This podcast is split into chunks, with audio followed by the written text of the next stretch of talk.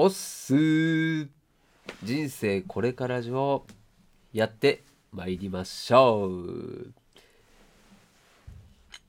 今日からですねちょっと、えー YouTube のですね動画を収録見てます。はい映ってますね。収録しながら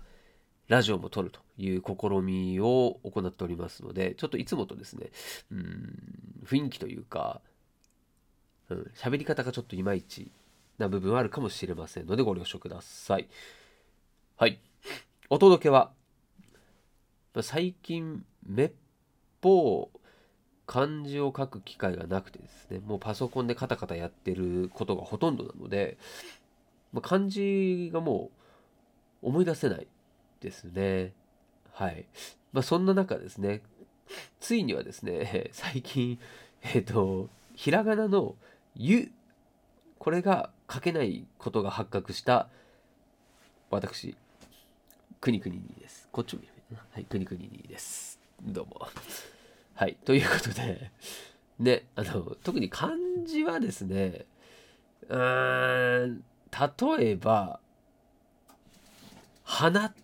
「花」っていう字のあの線が何本こう中に入れるね線が何本だったかとか、まあ、たまにね迷ったりとかしますね。でそういうこうちょっとした微妙なラインが分かんなかったり書き順だったりだから小学校ね2年生の息子がいるんですけど、うん、漢字を聞かれてもそう自分の書き方が合ってるのかが分からないっていうね、うん、なんでもう本当それこそなんだろうスマホ？スマホで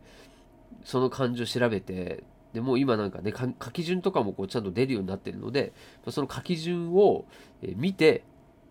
で息子に教えるみたいな感じでしてるので、うん、まあ息子がもう自分で調べた方が早いんじゃないのっていうふうに思ってます。はいもうダメダメですね。はいダメダメな親です。はいくにくにです。はいこの番組は40を過ぎた平凡なおっさんが1000万円のローンを残して脱サラをしてもなんだかんだ生きていけるってことをお見せしてあなたをポジティブにするそんな番組です。あなたの幸せが僕の幸せ。感想やいいねフォローが僕の大きな励みになりますんでぜひともよろしくお願いいたします、はい、ということでね、えー今日から動画も撮影しているということで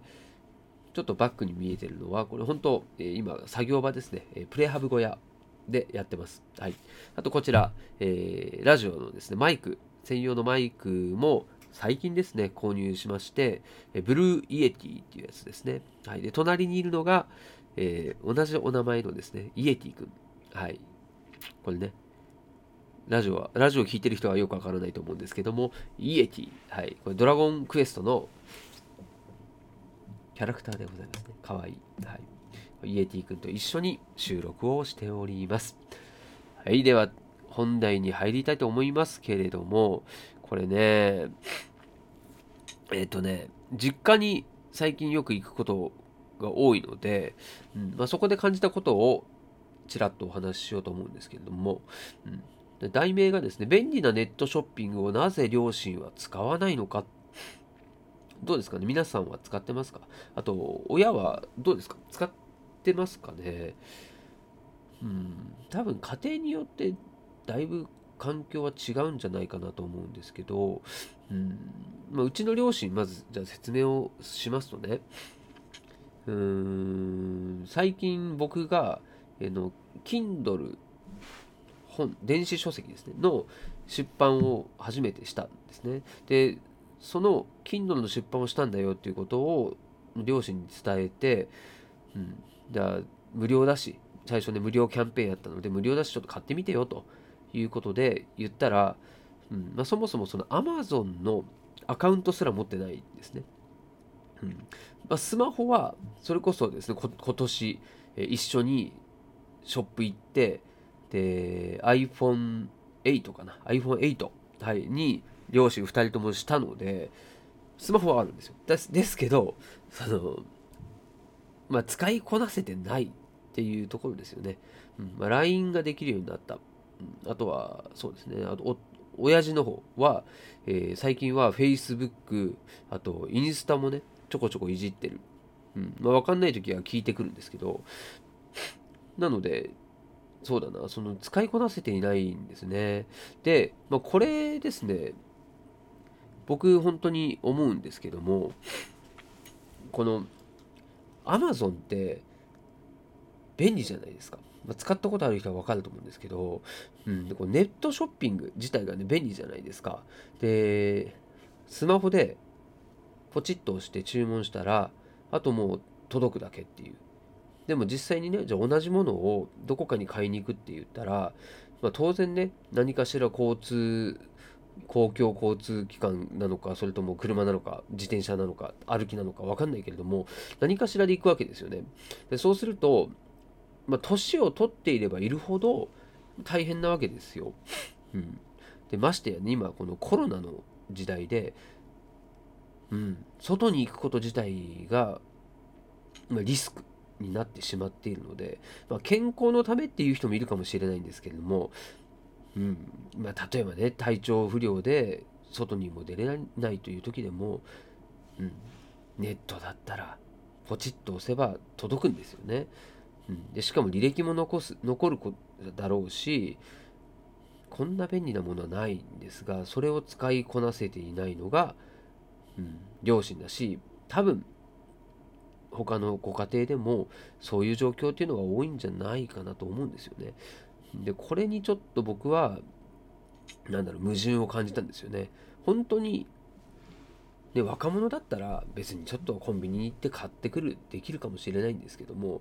うん、で本当に必要である使うべき、うん、使うべき使うべき方々が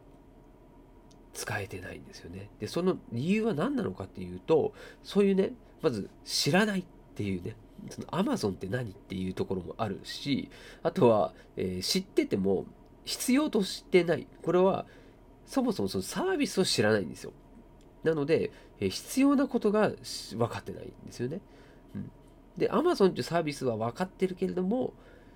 そのアカウントの作り方が分からないとか、あとは、えアカウントを使っ作っても、これもね、の両親もそうなんですけど、アカウント自分僕作ってあげました。あげて登録もして、Gmail もなかったんで、Gmail も作って、で、そのメールアドレスで登録をしたんですけども、その画面を開いて、またね、こうパスワードを入れるとかっていう画面になるとも、もう、うーってなるんですよね。だからその、機械に慣れてないんですよ。